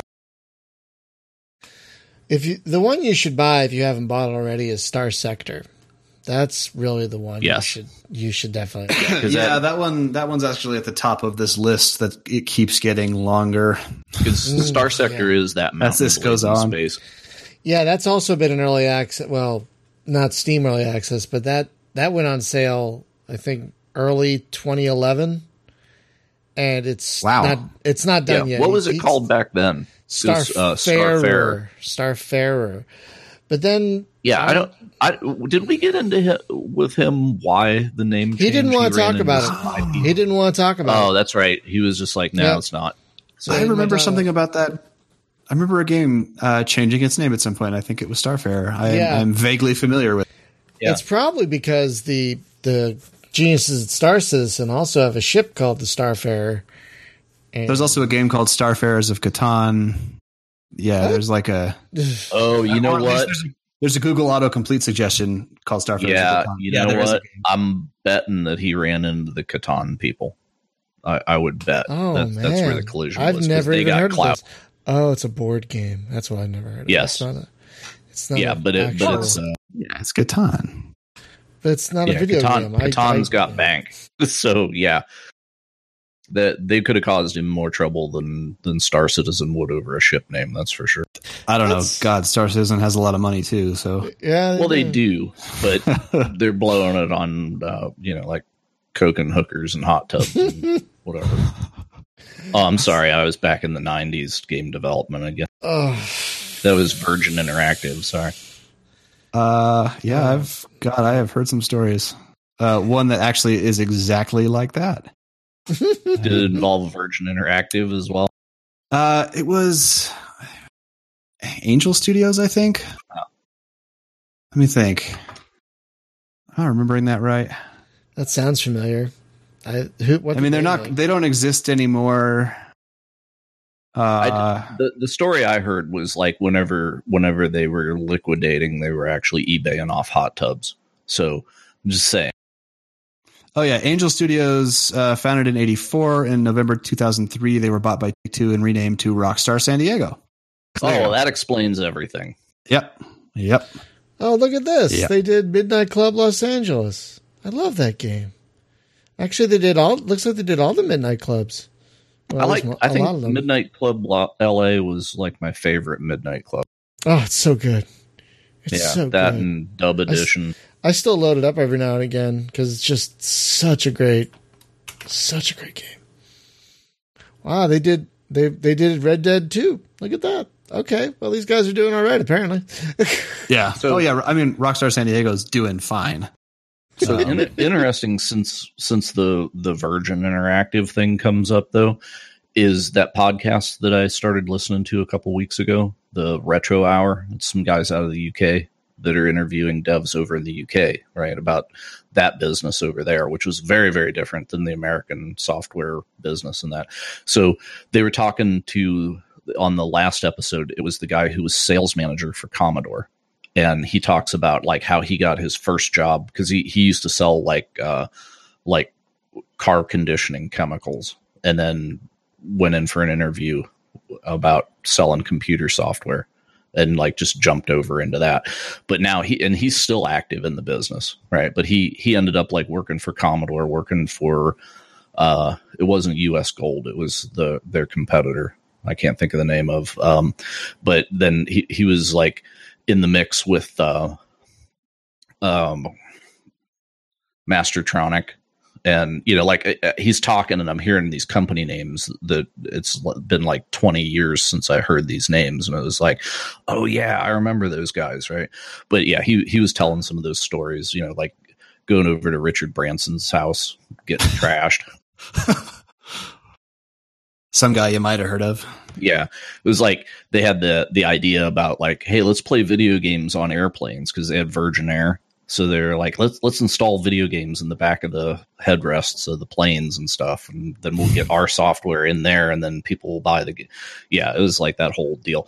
Super interesting guy because he talks like nothing about he, he's he's not like fan of games. He's a business dude who just happened to work in games, but he's not at all what I would call a gamer.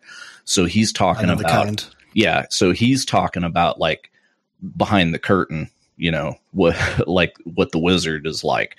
And it's just like wow this is the whole other story that you don't hear and super fascinating. But that's a retro hour podcast.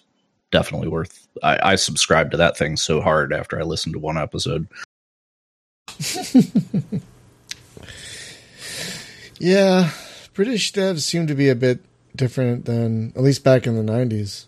American, well like the stuff he was talking about because what what was fascinating to me and I would like next time we have somebody from UK on, I want to talk to him about this, especially somebody that you're did gonna like have to. You're, you're gonna have to get up early. I mean, you're gonna have to take I off know, work. I know. So just do it for me then. But the the the deal though, he was talking about the software industry where um, a, a game would come out, uh, like in America, and it would be selling over here, and then they wanted to sell it in Europe. But the problem was that nobody in Europe had floppy drives; they all had cassette tapes. What? So then they started a business. Yeah, the, it was like the Commodore. was mostly a cassette based business over there. And then we had floppy disks over here, but it might take like five cassette tapes to get a floppy disk's worth of shit. So then they would they would repackage the game on like five cassette tapes and sell it over there.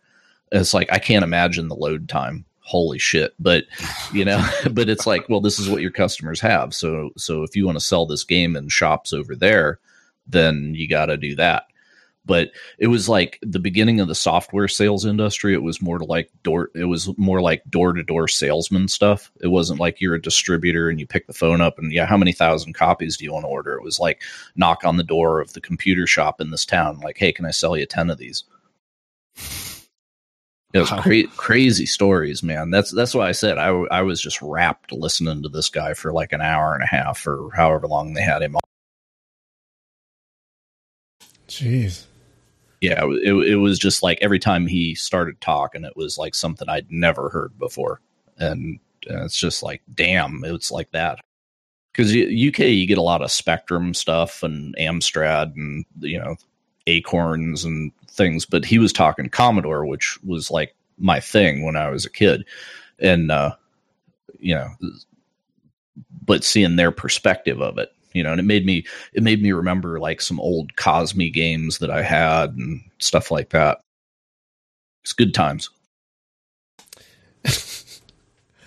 so, um, the the roadmap for Stellar Nomad is looking like what? You want to get into early access as soon as possible. So you're thinking like 2020 release? Uh, I would expect that a 1.0 release I don't want to put any anything too specific on it, but I would say early to mid 2020 for 1.0. Um, it's yeah. a little bit hard to plan my time just because there isn't a ton of it available to work on the project. But well, sure. that is kind of my target. Um, is is early to mid 2020 for 1.0. That seems like a very reasonable target. I mean, who who knows what's going to come out next year? I certainly don't. I mean, Squadron 42 maybe? no, I'm kidding. Could okay. be. No, it's not. Did you see the the new point release that they put up with the city? You mean the city that apparently should... doesn't actually do anything? It just looks good, but it, you can't well, actually do anything with it. That's that's the game, bro. But, yeah. yeah, one city on one planet. There, how many systems were they planning? Thirty. Well, well, they're they're filling yeah. them in, but it's it's basically it's basically like the it's the endless city right? It just generates city as you fly over it. It's it's a Coruscant is kind of how I had it described oh, to me, God. where it's and it's and any of these places you could just pop down and say hello and walk yeah, around, and there's stuff I, to do.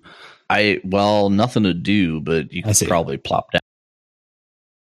But see, that's that's the thing.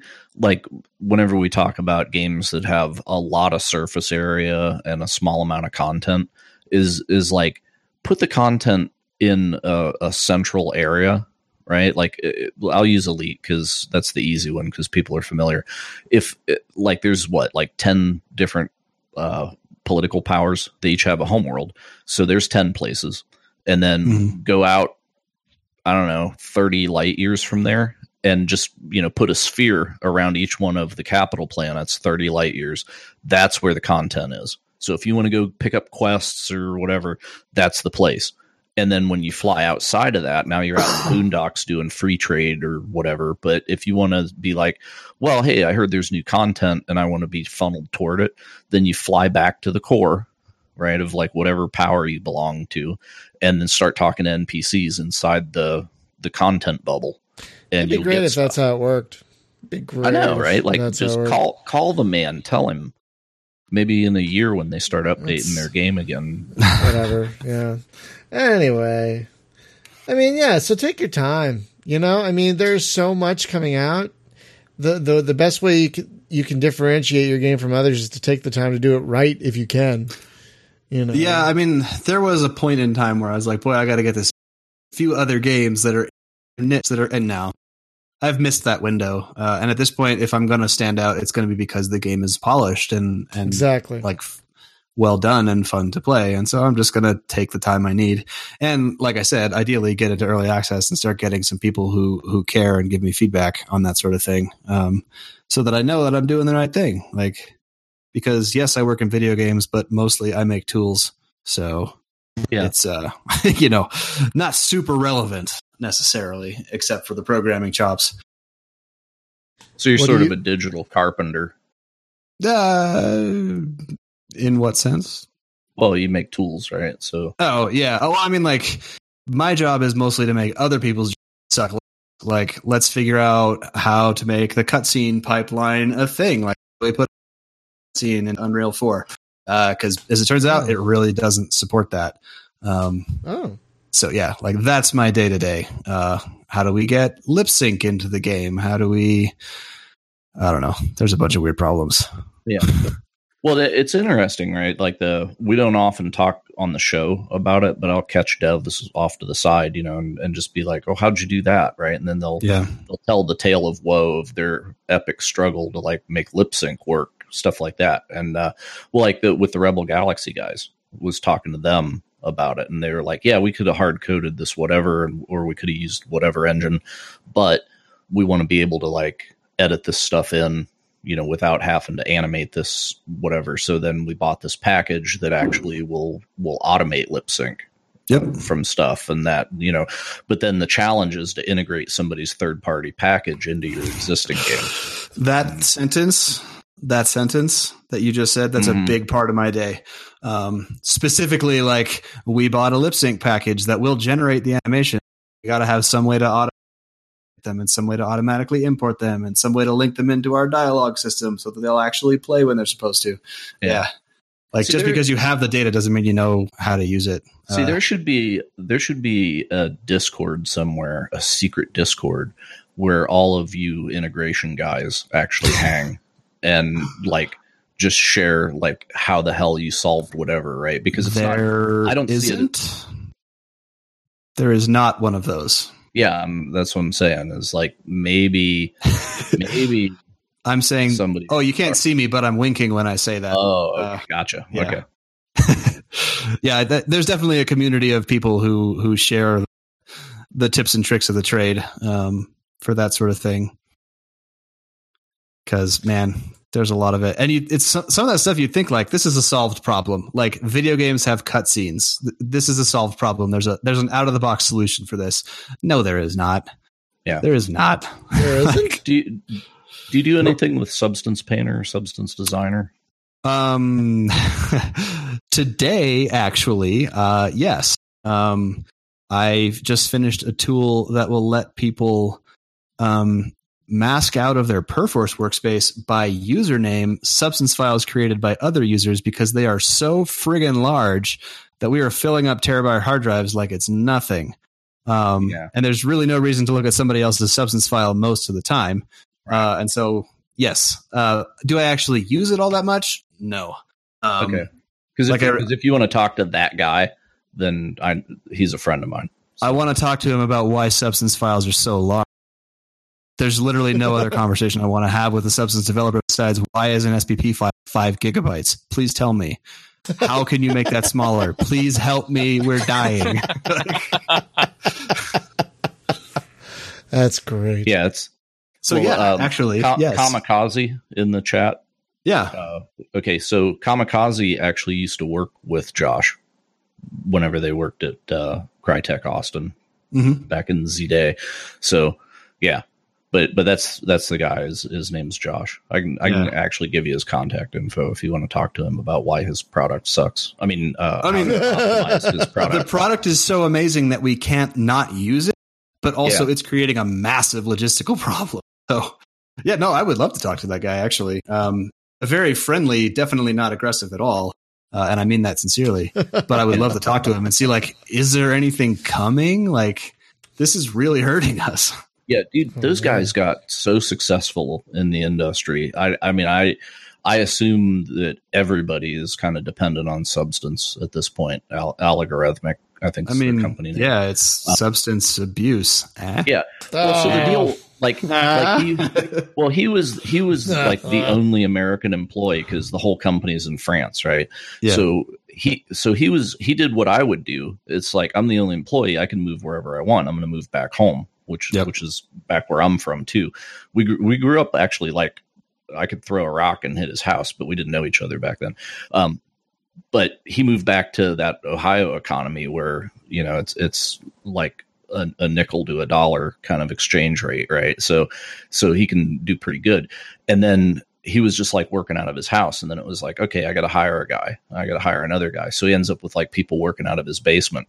And then they got to the point where it's like, okay, screw this, I got to like rent an office space. So at, at this point now he's like managing an office full of people as as opposed and and I watched this growth over like two three years and it's like those guys must be kicking serious ass to to be like bringing on support staff like that because their support load was just massive and those are the dudes that do integration stuff so Yep. you know it's it's like i can't solve this problem you call them so if, you've called them you probably talked to one of those dudes Yeah, I one of the things I had to do for Substance Painter was integrate version control because there isn't an existing plugin for that. There is not, and that blows my mind. That's another one of those questions. Yeah. Why don't you guys have Perforce support or Subversion or Git anything, please? Yeah. people still use subversion Oh yeah. Uh, Oh. the the last place I worked was uh, they were all big on the SVN. I had never used it before, so that was a learning experience for me, especially because some of the terminology is like reversed if you're using Perforce versus SVN. like checkout means something entirely different in Subversion. Perforce. So, so back whenever I worked for NetApp, the guy sitting next to me, who also he moonlighted as a voice actor. So uh, in um uh, Wasteland Two, he's a couple of characters in there. So, but I'm sitting next to this guy, and he's on, you know, and this is like before Fallout Four came out, Mhm. and Bethsoft's on the phone because their source repository was on our storage hardware and they had just like crashed a 14 disk aggregate that had that on and and we're trying to like recover Fallout 4. So, yeah. that that was a Saturday and a Sunday that we spent like you know doing shift handovers trying to like save Fallout 4, which we did because you're playing it. So there you go. It was it was more him than me, but it was just like you know one of those like yeah I was there. Any who's'll be. My brain is melting, so let's start wrapping it up if you don't mind. no, no, no problem. You, you did say lean into the tangents, and I feel like we No, that no. Heart. This was um No, this is light, man. No, it was a it's it's a conversation. And it's Yeah. that's how a conversation goes. It's how a conversation we did talk about the game. It's not like we ignored it. We talked quite a bit about the game. Um so folks, if you're unaware, you can go to itch.io right now and and get the pre-alpha tech demo thing. It- it's a it's a slice. Mm, it's a slice, little little small. little little tiny piece of pie of uh little little little sliver, you, you know, uh, of a piece of pie that is uh stellar nomad. Uh there's a video I play uh, of me playing it on the YouTube channel. It's it's really fun. And I had a great time playing it uh for, you know, before I got murdered repeatedly. Uh, but that's gonna will. happen. You will. Yeah, that's good. That's gonna happen, uh, especially in the early game of these kind of games. But yeah, it's on itch.io right now. You can download the uh, demo. Let's just call it a demo for uh, Yeah. for free, and you should definitely check it out. It's going to be coming to Steam Early Access, quote unquote, soon. Uh, Yeah, it's uh, it's literally just Soonish. held up at this point by marketing and probably whenever the 0.3 update. Um, that I think is the version I would like to take to early access. So oh well, well. Also, it's held up by life because you have kids and a full time job. Well, there's that. So I mean, Yeah, yeah, there is let's- that. Let's let's be clear. But folks, uh, this is a fun looking game. It's going to be a real fun sandbox. I think we will definitely have to have you back on in a little while to check in. You know, see how things are coming along. Um, yeah, uh, I would love to come back. That would be awesome. Um, Yeah. Talk about the new things that are happening and you know so you could run a There's you a could ton run a potential here. daycare Kickstarter just to raise funds to get the kids out Go of your fun- uh, case. go so fund me. work on It's like Oh, I don't they need are- money. I don't are need money to make the game. They are in daycare. Uh, Yeah. Yeah. yeah, I could not work at home and also take care. of Sort of Oh God, never Yeah. work. Um, sounds insane. like they are both very active little children, and my job requires a whole lot of attention. I just couldn't do both. So they're in daycare. I work from home, but my kids are not here. Uh, so there's that. Right. well, thank you to your wife for watching the kids while we record. Uh, appreciate that. Yeah, Uh, no, she's awesome. She's You're not awesome. old enough to ship them off to summer camp yet, so you could like crunch time. So, j- folks, just a couple of notes before we finish, because my brain, I'm sorry, I'm falling apart here. Uh, just a couple of notes before we finish. Uh, we are not having a LAN party this Thursday uh, due to extenuating circumstances, i.e., Spaz is going to RiffTrax um, live. Rad. What's the show, Yeah. Spaz? Octoman.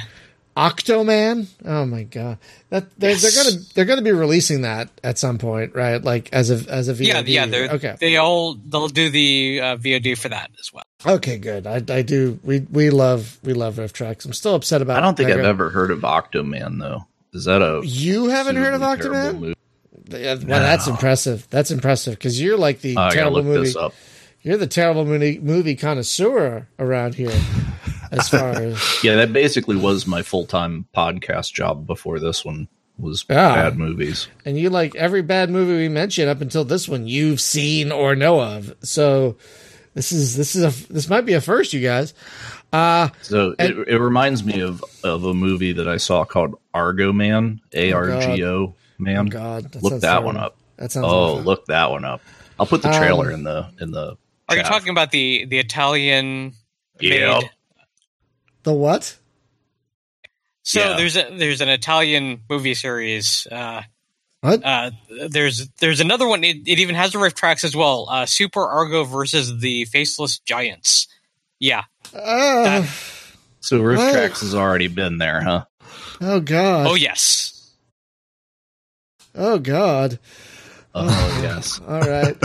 Um, so yeah, no LAN party this week, and I have to admit, for the podcast next week, I have no idea what we're going to be doing because I haven't had any time or energy to get a guest. So we we'll probably do a topic unless I can rustle up a guest. We'll do something. Oh crap, dude! I got a Um, guest. I got it. I got it. What? We're gonna talk to Kamikaze about MechWarrior Living Legends. No, we are Remember, not. he, and he, he said, "No, seriously." He said he would come on and talk about developing MechWarrior Living Legends. we're, we're not the. seriously, I We're, n- it's it's it's not a space game though. We got to be on br- topic. Uh, unless they want to Oh my make. God. I'm serious. That's how, that's how we keep going. Is we stay hyper like laser fo- laser focused. Okay, so we're gonna laser focus, not have a show. No, we'll have a of show. No, we'll have a show. I just don't know what it'll be on yet. Um, but we'll do something. It'll be on tangents. It's tangent Yeah, night. It'll be tangent, Tangent night. It'll be, show. Or or Quaaludes, depending on you know. Could be on Tan- tangents are a hell of a drug. You guys can ask me questions about Rebel Galaxy Outlaw for two hours. How is that? Because I'll probably be about 40 hours in at that point. Wait, is that out? Have I missed Uh, that? I was very fortunate that Or do you or do you have special special I- connections there? Travis Baldree himself emailed me and was like, if you promise not to record any of this, do you want a copy to help me test it? You don't say no to that. So no, no, you do not. I've You got do not. about I've got about twenty hours in to Rebel Galaxy Outlaw, and it's it it. I dream about this game. I want to play it every waking moment. It, it's it's. I want to play it right now. I I don't care Did you about watch you the people. whole I want. stream? I I watched a bit of it. I was Uh, there for it. Yeah, I it's still up. no. I He I said he was going to delete it, but it's still there. I it started when I was going to bed the other night. So I was like, I watched like two minutes of it and then went to bed. And then I skimmed it because I've been so busy. So I've skimmed bits of it. But yeah, At what that's, point do you think do you think EA watches that video and then realizes how much they ate shit whenever they told them no about their Star Wars version? Oh, or or no privateer or whatever? Oh my god! yes. But this game, you guys, keep an eye out for Rebel Galaxy Outlaw. If you want to talk about that next week, we can talk about that next week. It's I'll probably have another ten hours in it by then, maybe twenty. It's so good. It's so good. I, I, I, I'm, I'm not even. This isn't hyperbole or anything. It's so good. Oh my god! I'm very excited about that game. I love Oh Rebel God. Galaxy. I got a little, Oh my god! This is this. maybe I've- 25. Oh, I've I've already passed the time I put into Rebel Galaxy in this, and I've only done maybe three story missions. It's been all Wow. side missions. It's been all side missions, random encounters, and distress calls. That is all I've been doing. mean, I- and I've been having. I love a game that has enough content like that that I can ignore the story, like Yeah, for as yeah, long as I want. yeah. I That- barely that's touched- actually yeah. that's my target on Nomad is to give you Mm-hmm. enough other stuff to do that you can ignore the story and oh, and still the have a great time. And the great thing is, um, now to get around the solar system, like remember in Rebel Galaxy, you had the sublight thing where you warble, warble, warble across the. Well, well, now you have, you still have that, but you also have a Wing Commander style autopilot. But they both get interrupted by the. They both get interrupted by the same thing. So you'll be going along, two seconds later, oh, there's a distress call. Do you want to handle it? "Mm, Yes, I do. I'll go fly off that way. Uh, and uh, and it might not always be the same kind of distress call. It might be a trap, or they might have to scan a black box and go somewhere else. So, like, there's so much to do, and I, oh, oh my god, I'm yeah. Maybe we'll talk about that next week. It's just how good Rebel Galaxy Outlaw is going to be. Uh, oh my god, it's so good. Anyway, uh, yeah, I don't know if you can tell, but I'm just giddy just talking about it. I, I just can't. So stop we, we should about it. call that like the hype fap session. Yeah, maybe. Anyway, I'm, I'm basking in the Yikes. afterglow of Rebel Galaxy. Do you need to be alone? Like, yeah, okay? I, I, I might need a minute on you my just need a shower? I, yeah, I, I need to clean up. Anyway, oh, I'm sorry. I'm sorry. Oh God, I'm sorry. That got really crass really quick. this is a So- family show. Family, damn it. family. God darn it. It's a family, gosh, Willikers show. Um, so Evan, thank you for coming on and being willing to Hey, absolutely. just have a have a great. It was a great conversation. We did talk about your game, but it was also a great conversation. We so Yeah, no, you I uh, I enjoyed it. Thank you for having me. Um, It was a pleasure. I'd love And- to come back. You, you Oh, made the will. offer, so I'm just saying. yeah, I'm we cool. we definitely Cool. want you don't have a back. guest next week, so uh, We'll definitely we'll definitely have you back. Spoilers: um, I'm going to have nothing done new next week. Not one thing. This week So- is going to be a nightmare. Nothing's whole- happening. the whole show is so. How's it going? Eh, that's the whole show. Good night, everybody. Uh, It's exactly the same as last week. Thanks for coming, everybody. Yeah, but seriously, folks, thank you for coming and asking questions. And again, apologies about the internet quality tonight. Uh, the the uh, MP3 uh, should be much better, um, but I don't know what's going on with the internet tonight. It's just bad all around. Uh, but thanks for watching and listening, everyone. And again, check it out, Stellar Nomad on itch.io, and we will see you next week. Have a great week and weekend, y'all. Bye bye.